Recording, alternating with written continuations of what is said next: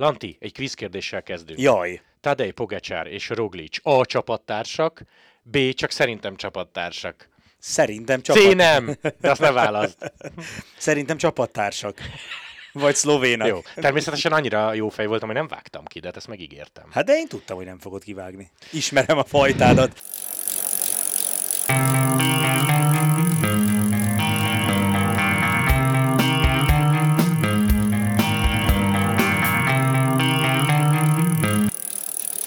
Szép napot kívánunk mindenkinek, sziasztok! Kilenc szakasz után egy E S Bringa podcast a Vueltáról, hétfőn pihenőnap, kedden jön majd a folytatás. Lanti, nem tudtuk a nagyrajt előtt hova tenni Evenepult, és nem mintha mindjárt vége lenne a versenynek, nagyon-nagyon sok van még hátra, de mit szólsz Remkóhoz? Négy nap pirosban, és hát nem mondom, hogy óriási fölény, mert azért ez nem szó szerint igaz, de hát mondjuk ha Rogličot nézed, csak kettő perc kerekítve. Abszolút, azért nem tudtuk hova tenni Evenepult, mert az első helyre nem teszünk senkit általában így, így előzetesen. Én tudok neki örülni, hogy egy ilyen szakmai hozzászólással kezdjem az, az elemzést. Amennyit őt pusholta a belga sajtó, meg szekírozta már az elmúlt években. És ugye pont most fejeztük be Gergővel egyébként, csak annyit elárulunk, hogy vasárnap este vesszük föl ezt a podcastet. Pont most jöttünk ki a Tour de l'Avenir utolsó szakaszának a, a közvetítéséről, ahogy Ujte Brux nyert, aki a fiat, aki az új Evenepoel. Tehát már ott Azaz. tartunk szerencsétlen csávónál, hogy itt van húsz, mennyi? Ő, hát kétezres, meg kétezer-hármas születésnek. Itt van huszonkét évesen Evenepoel, és már az utódját is megtalálta a belga sajtó. Szóval ezek után uh, igazi öröm, hogy ő vezet, de uh, nagyon korán, nagyon korán vett ő még át a vezetést. Általában azért egy három hetes verseny kemény, hosszú, több nap, mint kolbász. Azaz. Úgyhogy, pólóra úgyhogy, vele. Pólóra vele, úgyhogy várjunk még ezzel a dologgal.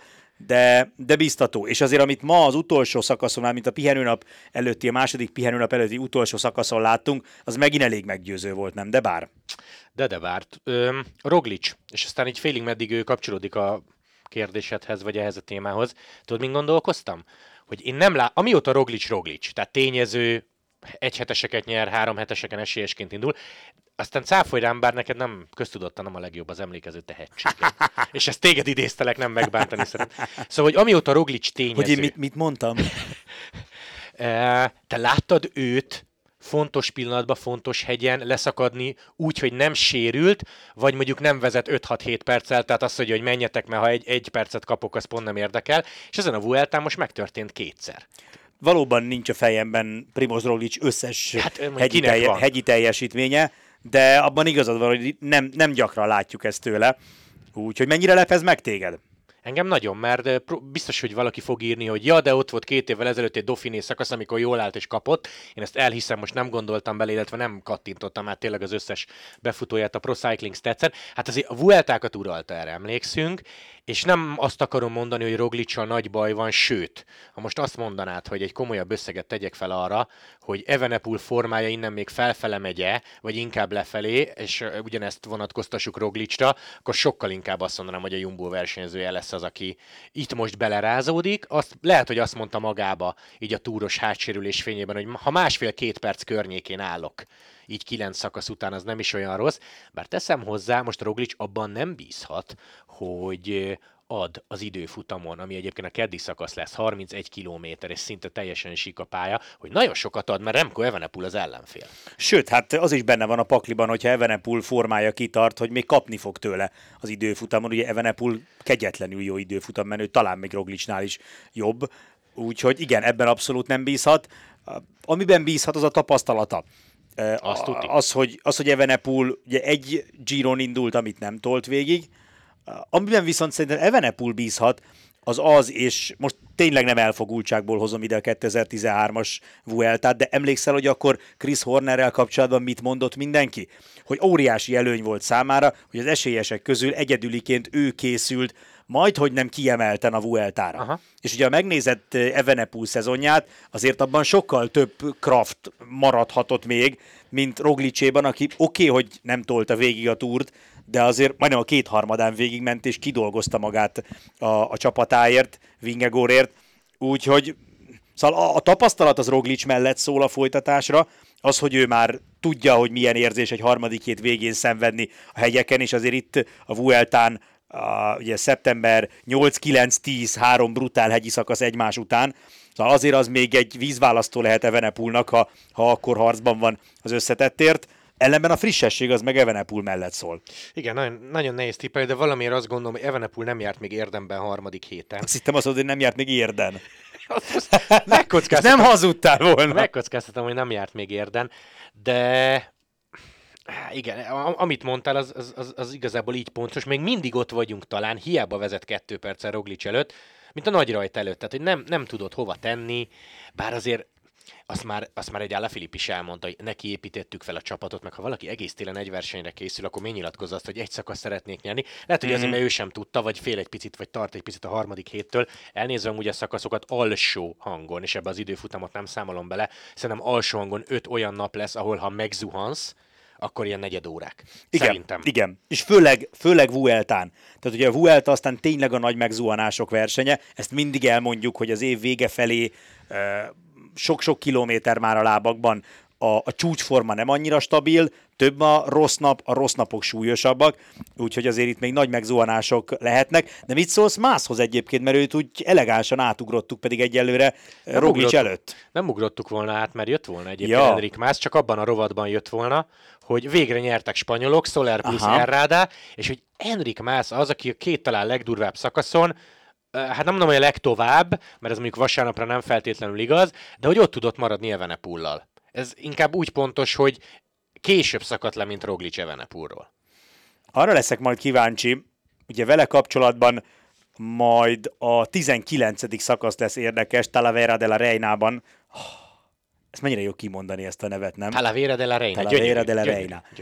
Szóval ugye ott van egy meglehetősen hosszú lejtmenet, és emlékezhet mindenki rá, hogy a túron ő neki volt egy pici majréja lefele. Nagyon kíváncsi leszek, hogy ez egy pillanatnyi állapot volt, vagy őnála ez egy picit így beette magát a fejébe, hogy lefele kicsit ö, ö, tart tőle. Ha, ha ott lesz az összetetben, akkor a tizenkilencedik szakasz az neki vízválasztó lehet. Mm. Rodríguez, Ayuso, azért a spanyolok nem állnak rosszul. Nem, nem, nem, és egyébként most intenék le a Vueltát, és hagyjuk, hogy ki lesz az első.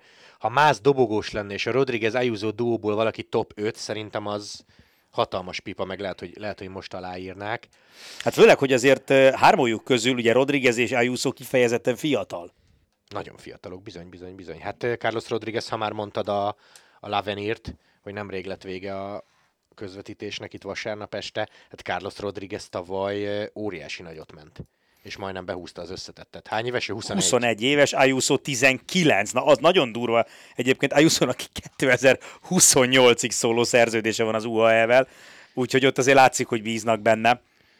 Na, nagyon komoly, még mindig tizenkilenc éves Ayuso, és jelenleg ötödik a Vuelta összetettjében. Nagyon durva. Amúgy, és nem tudom, hogy te mennyire tudod azt félretenni, hogy mint ember valaki neked mennyire szimpi, igen, mert nyilvánvalóan a kettőnek nem kell ö, együtt állnia, hogy, hogy mondjuk szimpatikus neked és közben jó versenyző is, de nálam, és most lehet, hogy nem leszek népszerű, úgy fogom ezt mondani, hogy szimpi gyerek Enric Mas, nálam ő nem Grand Tour győztes. Bárhol top öt, megkockáztatom bárhol top három, nálam Mas valamiért nem. És ez ugye nem, tehát ő nem Evenepoel kategória, hogy ez élete első Grand Tourja, nagyon nem. Hajlok én is erre, hajlok én is erre, bár azért mindig eszembe jutnak a Carlos Sastrék, meg a, meg a Cadel Evanszek, akire ugye szintén sokáig azt mondtuk, hogy mindig dobogós, de sosem fogja megnyerni. Ha, ha nagyon, nagyon kedvezően állnak össze a körülmények, akkor talán, de, de én is azt érzem, huszonhét éves azért már Mas. Nagyon-nagyon remélem, hogy nem lesz igazam ezzel a kijelentésemmel kapcsolatban, de valamiért vannak ilyen versenyzők. Tudod, ki volt még ilyen nekem? Fuglsang, de most ne a mostani, mm. mostanira gondolj, hanem mondjuk az öt évvel ezelőttire, igen, mikor mindig nagy célokkal, és magamban állandóan azt mondtam, hogy Fuglsang, ember, te miért nem az egyhetesekre koncentrálsz? Hát nem. Vagy Rui Costa, miután világbajnok lett, ott is megpróbálták rávinni egy-két, hát biztos volt ebben, hogy nem.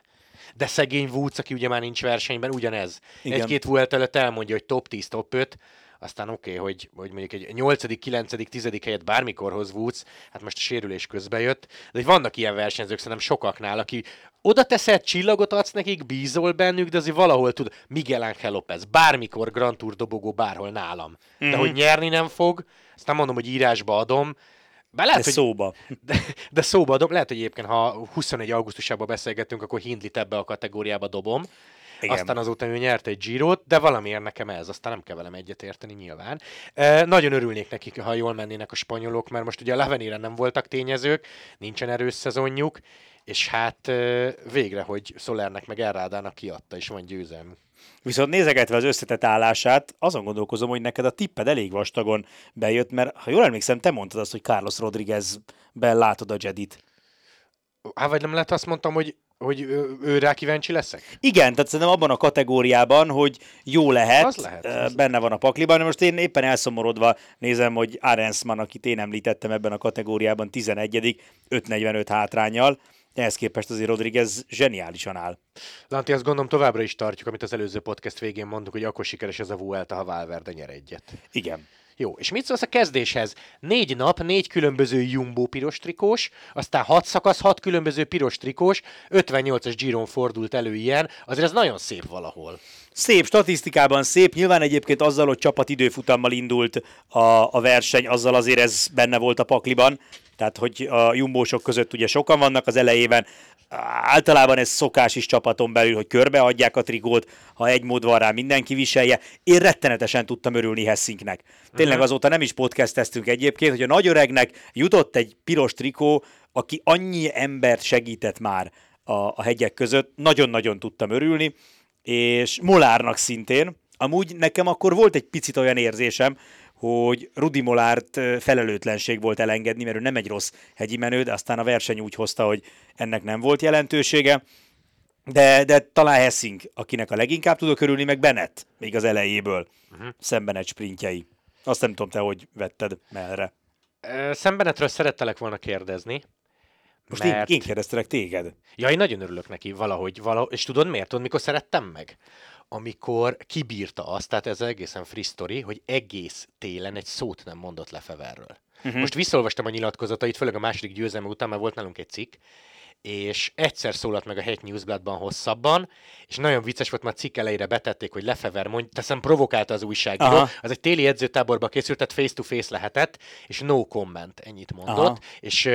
Én szerintem Lefeverről tudott volna dolgokat mondani, de majdnem biztos vagyok benne, hogy masszőr, csapatvezetők, csapattársak nem tudtak volna Bennettről. Uh-huh. Tehát, hogy effektíve az, hogy Quickstepről mondj rosszat, az nem egy értelmes mondat, Lefeverről tudott volna. Igen, Kibi- igen. Kibírta, és most gondolj bele, tehát hetente belédálnak, ezt elolvashatja mindenki, nem tudom, gyáva vagy, ö- nem jó versenyző, nem bírod a nyomást és társa, és kibírod. Igen, ez nagyon elegáns volt tőle. De a kalappal. Nagyon tudtam örülni a két szakasz győzelmének, ráadásul a végre alakul a forma, és ezért szembenet az a szintű versenyző, akire, akire szükség van az év során, hogy izgalmasak legyenek a sprintek. Kilenc szakasz után beszélgetünk. Mit szólunk ahhoz, hogy Jay Vine nyert kettőt Bennett mellett? Jay Vine, akit megismerhettél a kétezer-húszas korona leállás alatt, amikor volt ez a Zwift Academy, meg a Zwiftes versenyek, és az ember pár kiemelt bajnokságot behúzott, vagy versenyt behúzott, és ezzel szerződést kapott az Alpecintől. És az, az a durva, hogy ez nem free story, tehát ő jó versenyző, meg látták a számait, mert hogy hosszabbítottak vele. Igen, igen. Hát egy kétezer-tizennyolcas szexárdít fel pattintotta, amikor megláttam a nevét, de nagyon meggyőző. Főleg hosszabban sikerült megnéznem a Fanquájai szakaszt, ugye ez a, ez a szombati, szombati nap volt. Brutális volt, hogy ott hagyta a szökevénytársakat. Tehát olyan, olyan szinten nem volt kérdés, hogy, hogy ő ott a legerősebb. És hát ugye az is nagyon érdekes dolog, hogyha megnézed, akkor az első négy szakasz óta csak szökevény győzelem született. Uh-huh. Minden nap. Ebből ugye berámolt kettőt Vine, és ezzel a sztorival együtt, ezzel az Zwiftes sztorival együtt, ez tényleg egy, egy óriási uh, történet. Amúgy Meintjesnek is lehet örülni, tehát hogy ő, ezt már ragoztuk a túron. Az, hogy a Wantyban hogy megy, az, az, az nagyon, ő is ilyen kivirult kategória. Meg annyira durva egyébként, hogy ugye pont itt a, a podcast elején beszéltük, hogy Jumbo, meg Ineos, hogy azok voltak a, a csapatok, ahova ha oda kerültél, akkor látványosan gyorsan tudtál fejlődni, de valami, valami van a levegőben a, az Intermarché-Wantynál is, mert valahogy olyan hullámhegyre kerültek, És, és olyan lendület van, meg egy olyan jó légkör a csapaton belül, hogy aki oda kerül, és különösen egyébként ezek a lecsúszott korábbi, ha nem is sztárok, de... Hát ő volt top tízes Grand Touron. Ő azért, ő azért egy kiemelkedő hegyi menő volt, és... De ugyanezt lehet mondani Kristoffról is egyébként, hogy, hogy nagyon jót tett neki az Intermarché. Úgyhogy Meintjes ugye a túr alatt is szökött egy nagyot, volt második. Átdőzes. Összetettben ugye visszajött a top tízbe. Én egyébként tök érdekes vagyok, hogy mennyire erodálódik az embernek az emléke. Nekem az volt meg, hogy ő nyert a túron egy szakaszt, aztán most mondtad, hogy megnézted, hogy ez volt az első három hetes szakasz győzelme. World Tour szinten is. World Tour szinten is? Uh-huh. A vasárnapi. És ugye, hát nem tudom, majd szóval többiekkel megbeszéljük télen, hogy változtatunk-e, de hát ő Meintjes. Meintjes, igen. Ami elég furcsa hangzik a Meintjesezés után, de hát na. Armstrongék kiderítették. És hát a spanyolok. Arról tudom, hogy külön fogunk még beszélni. Igen, Soler, Errádá, tökre lehet nekik ö, örülni, illetve hát ez úgy jó, most mondjuk azt első hét a kilenc szakaszra, hogy Mas lőtávolon belül, sőt uh-huh. jobban áll, mint Roglič, és van két győzelmük. Ez most egy picit szerintem lenyugtatja a médiát, mert ugye emlékszel, minden túl, majdnem minden túrszakasz végén bemondtuk, van egy Twitter oldal, aki számolgatta, hogy hány napja nem nyertek, vagy hány Grand Tour szakasz óta nem nyertek egészen pontosan, és azért most már van kettő. És Errádá szakasz győzelme az az abszolút reménytelen helyzetből, tehát végignézted azt a szökést, és mindenki jobb sprinternek tűnt, mint ő, és, és valahogy én nem tudom, bőrizom tömlőből, szívből, nem tudom miből, de megnyerte. Hát Solernek is nagyon kellett már, mert azért ő szerintem egy jobb képességű versenyző, jobb, jobb. mint amit az utóbbi időben láttunk tőle. Spanyoloknak meg ez, ez, ez jól jött, Vueltán két szakasz győzelem. Nem, nem volt jó látni az utóbbi időben egy ekkora kerékpár nemzetnek a vergődését. Pont most beszéltük Gergővel a l'Avenir közvetítése alatt, hogy ott is talán a top tizenötben nem végzett spanyol versenyző, ami sosem jó jel, ha egy korosztályos, fontos korosztályos versenyen ennyire nincsen jó spanyol elől, miközben a franciáknak ott volt ugye most is a, a főmezőnyben öt verseny, vagy négy versenyzője, úgyhogy a spanyolokra ráfért a siker. De figyelj, tudod mi a... mi, amik talán ennél is durva, mert szintén beszéltük, de szerintem adás előtt, és ez lehet, hogy ilyen szentségtörésnek hangzik, de mindenki gondoljon bele mondjuk az elmúlt három kötőjel öt évbe, hogy Spanyolország és Olaszország tradicionális kerékpáros nemzetek, de a jelenük alapján nem sorolod őket az elejébe. És nem. Hát tényleg az... furcsa hangzik, de igaz. Most gondolj bele, hogy azzal, hogy a, az év végén ugye Vincenzo Nibali és Alejandro Valverde visszavonul, tulajdonképpen a... az utolsó, ennek a két nemzetnek az utolsó igazán nagy összetett menő alakja tűnik el. Most oké, okay, Ayuso jól megy, nagyon fiatal, nyilván az u á é-nél nem hülyék írkálják alá a szerződéseket, tehát nem véletlenül van ő neki huszonnyolcig tartó szerződése, ami egyébként szerintem talán a leghosszabb lehet hát, jelenleg. A... Szerintem még Pogačar is kétezer-huszonhét, nekem az. Nekem is úgy rémlik egyébként, hogy akik nagyon komoly hosszú szerződéseket kaptak, kétezer-huszonnyolcig talán nekik sincs. Pogačar huszonhét, és Evenepoelnak is sokáig van, de az huszonhat vége. Na, hát Ayuso-nak huszonnyolc, tehát benne ott van, Rodríguezben ott van. Tehát tök érdekes, hogy hogy ilyen szempontból a, ugye ők mind a ketten ott lehettek volna még a, a l'Aveniren. Csak hát már olyan szinten tekernek, hogy a, a Vueltán mennek. Szóval ilyen szempontból azért nincs akkora baj a spanyoloknál, de a, a, az olaszokért én inkább aggódom. Tehát most te sokkal jobban, neked sokkal jobban fejben van a, az olasz összetett menők névsora, szóval ki, ki lép Vincenzo Nibali helyébe. Amíg, amíg az előbb beszéltél, gondolkoztam az alanyon, hogy kivel olvastam egy interjút, aminek ez volt az utolsó kérdése, hogy olasz kerékpársport és a jövő így, hogy Nibali visszavonul. És ott is éreztem egy ilyen, tudod, olaszként nem mondhatsz mást, mert próbálsz bizakodni, de tudod mi jött elő? Hogyha Csik hmm. Guercilinával olvastam, talán vele, lényegtelen, lényegtelen, mert igazat mondott, csak tudod úgy érezted, hogy ilyen nyögvenyelőse lesz, és rosszat nem, nem mondhatsz, igen, már akkor igen, igen. elvisz a népharag. Szóval hogy ilyen, hát Csikóne is jó lehet egy top tízre szakasz, de hát könyörgöm azért itt, most az, hogy Grand Tour dobogó. Igen. Igen. Nem, nincs, nincs, nincs, nincs top igen. emberük. Aztán, hogy most a l'Avenires két versenyzőjük, aki top tízes lett, hogy most velük mi lesz, de hát nyilván nem kétezer-huszonháromban lesznek, lesznek ők tényezők. A két úriember egyébként Pingán Zoli és Fáncello Eulós. Igen, Eulós kötődés. Szóval... Pingán Zoli kifejezetten jól ment, ő top ötben zárt, Fáncello is ilyen hatodik volt, Meg hát Milézi mondjuk elvitte az áruszakaszt, erről lehet, hogy sokan olvastak, dé es em devós, de, de összetettben nem játszott. Viszont Lanti, még el nem felejtem Jay Vine-ról egy poén, mert az előbb róla beszéltünk. Megkérdezték tőle, hogy mi a legjobb, a legjobb dolog a két szakasz győzelemben. Az egyiket, ezt nem ő mondta, de az poénosan jött ki, ugye az első napját ő ködben nyerte, igen. Tehát nem volt értelmes fotód arról, hogy nyersz Grand Touron, aztán meg tudta csinálni pár nappal később, hogy egy rendesen látszó ünnep. De amit, válaszol, amit válaszoltad, hogy mi a legjobb ebben, azt mondta, hogy a bónusz, mert hogy ő minimálbéren van a csapatnál, és hát nem élnek túl, úgyhogy azt mondta, hogy feleségét majd elviszi egy négy eurós kapucsinóra, nem nézi az összeget. Szerintem ez zseni. Egy kemény négy eurós. Tehát nyolc euróból bekapucsinoznak majd a Vuelta hát, után. De nyilván arra próbált utálni, utalni, hogy ő azért nincs olyan anyagi körülmények között, mint azok, akik mondjuk nyert. Már előtte. Legyen benne örömük. Két téma még a végére. Nem tudom, hogy mennyire hallottál, az Enric Mas beszól egy szurkolónak, illetve egy szurkoló beszól Enric Masnak, nem mindegy. Kikerült egy amatőr videó, amit aztán mm-hmm. töröltek, képzeld el. Mondom röviden a történetet. Volt egy kritizáló néző, aki leidiótázta az előtte elguruló Enric Mast. És Mas nem, a, nem csak így visszaszólt, hanem erre visszakanyarodott, és hiába látta, hogy telefonnal veszik, megkérdezte a gyereket, hogy voltál te már pofán verve? Hogy így beszélsz. És akkor a gyerek azzal fenyegetőzött, hogy igen, én, tehát abba beleállt, hogy igen, én neveztelek idiótának, én szóltam be neked, de majd ezt jól felteszem a Twitterre ezt a videót, és akkor látják, hogy milyen vagy. Tehát röviden ez a sztori, és ebből csak azt szeretném kihozni, hogy me- amiről már nagyon sokszor beszéltünk előadásban, hogy rengeteg a hülye, és rengeteg olyan szurkoló van, aki, aki nem tudja tűrtőztetni magát, nem tudja, hogy mit lehet megengedni másokkal szemben, miért kritizálsz teljesítményt az útszéléről, meg hát ugye egy Enric Masnak mit kell eltűrnie?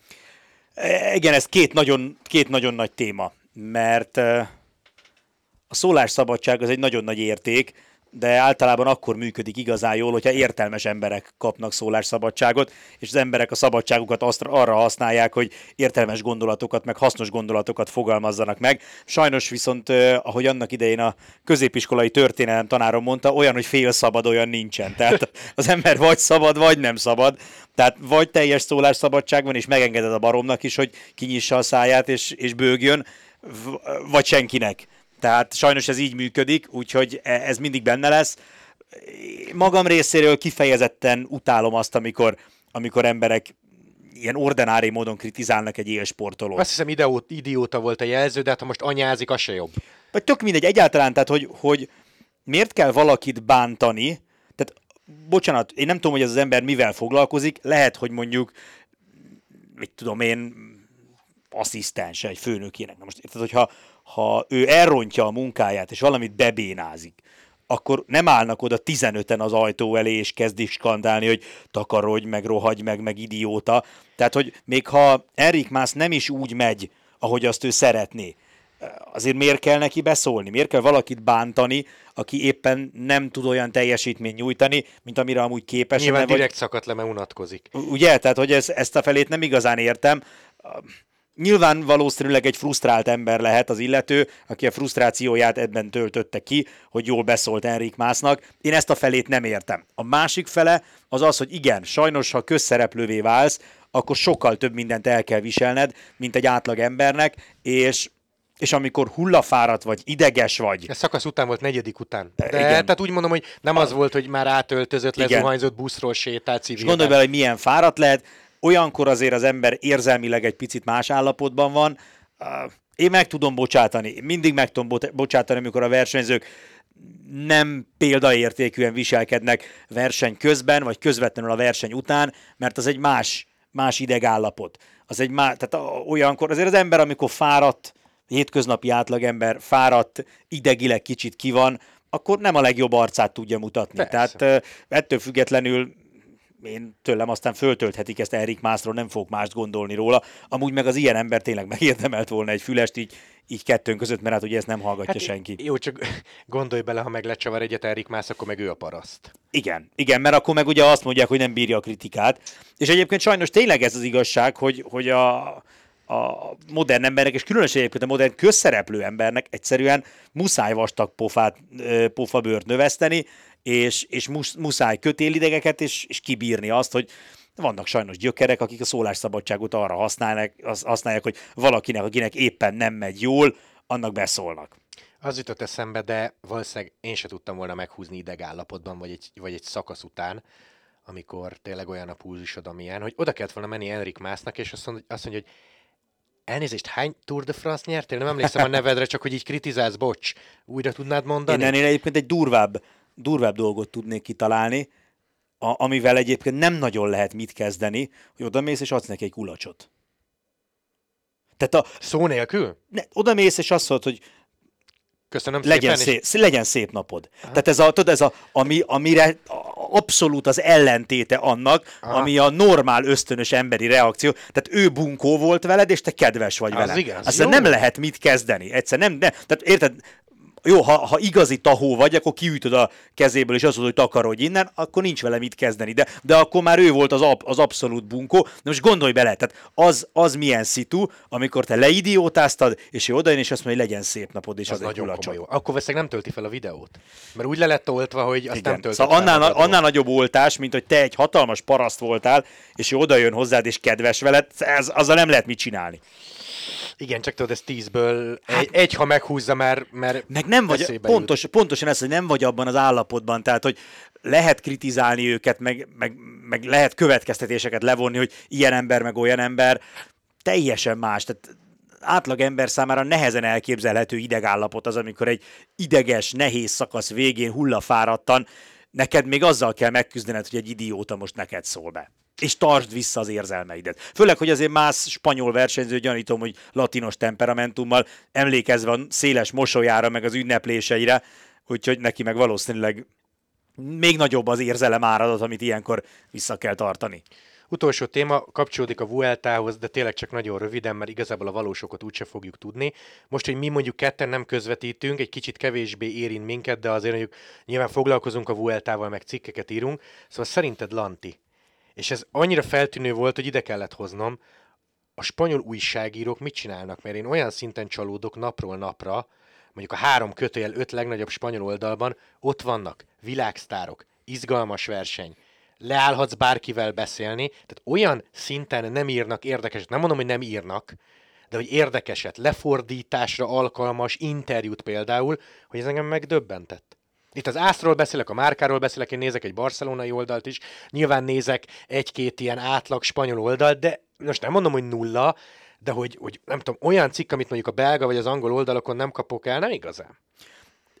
Nehéz hova tenni ezt a dolgot. Én azon gondolkoztam egy picit, de ez találgatás, tehát fogalmam sincs, hogy mennyire tapasztalt jó újságírók írnak most a Vueltáról, hogy mi van akkor, hogyha ezzel a felhozatallal annyira nem gondolták a spanyol újságoknál, hogy, hogy jó eredményeket fognak elérni a hazaiak, hogy egyszerűen nem, a, nem az A csapat írja most a, a kerékpáros cikkeket, hanem ők a Real Madridról, meg a Barcelonáról, meg nem tudom én kiről írnak, meg ott csinálnak interjúkat, és mit tudom én, három gyakornokot bíztak meg azzal, hogy menjenek ki a Vueltára, és, és ők meg egyszerűen nincsenek elég tapasztaltak még, hogy, hogy jót kérdezzenek. Nem, nem lehet, de hogy érted, most egy Ayuso-val megbeszélni, hogy naplót írják, csak tényleg tíz mondat, vagy tíz érdekes gondolat, aztán egy Alejandro Valverde utolsó Vueltáját végigkövetni úgy, ahogy... Hát igen. Mit tudom én, egy unzue, hát unzue. Most nem mondom, hogy Lefevere szint, de mindig van egy-két jó mondata, még ha óriási hülyeség, de akkor legalább beszélnek rólunk, és nem tudom, nekem eddig egy picit csalódása. A spanyol média, aztán lehet, hogy összekapják magukat. Ki tudja? Abszolút az egyébként ilyen szempontból tényleg,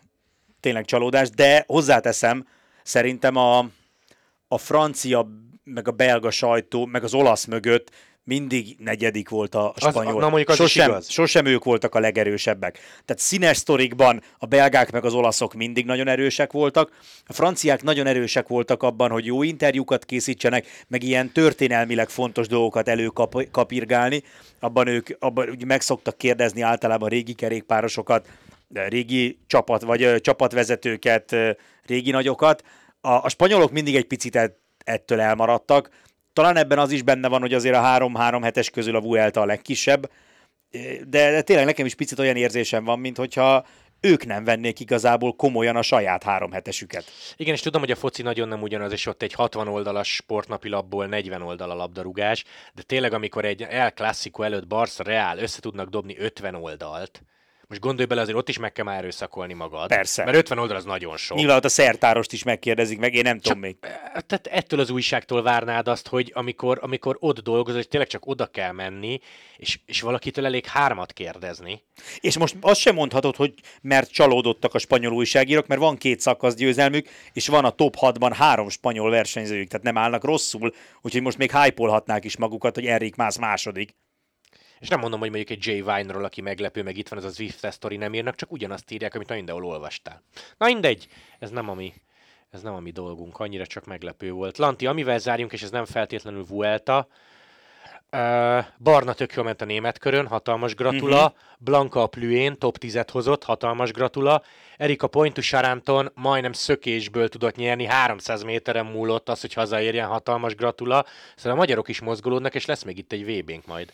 Igen, ugye Barna német körön, konkrétan azon a szakaszon, amikor ugye Kristoff nyert, akkor ő vadászta le Tony Gallopent. Na most azért Gallopent oké, okay, hogy nem a legfiatalabb időszakát éli, de azért ő egy nagyon veszélyes szökevény, és Barna óriásit ment, azt meg tényleg élmény volt látni, az eurosport pont hu-n fönn van egyébként a videó, hogy átjön Kristoff, Barna mögötte mondjuk a tizenötödik hely környékén gurul, nyújtja a nyakát, hogy átnézzen az előtte lévő kerékpárosok fölött, és akkor látja, hogy Kristoff ünnepel, akkor úgy rázza az öklét, mintha ő nyert volna. Szóval ilyenkor azért az ember megérti, hogy a, a segítők is mennyire magukénak tudják érezni a, a győzelmet, ott Barnának óriási szerepe volt abban, hogy, hogy ezt Kristoff be tudta húzni. Úgycsó szakaszon szökött, hat helyet előrejött, huszonegyedik lett, egy olyan német körön egyébként, ami azért nem az ő útvonala volt, meg hát volt feladata bőven Kristoff miatt, úgyhogy Barnának innen is gratulálunk. Annyira jó egyébként látni, hogy ugye Barna is nyilatkozott arról, hogy milyen volt a Micheltonban, és hogy mennyire más az Intermarché-ban, de ha már említettük Pozzovívót, vagy említettük Kristoffot, vagy említettük Meintjeszt, hogy, hogy mekkorát dobott rajta az Intermarché, Barna elképesztően hasznos.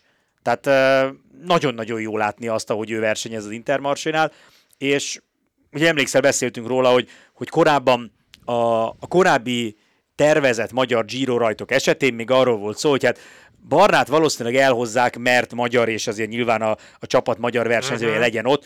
Most Barnát nem azért viszik el a versenyekre, hogy magyar és hogy legyen magyar versenyző, hanem azért, mert elképesztően hasznos. Ezt nagyon jó látni. Blankához még egy szót, mert az is egy nagyon érdekes sztori volt.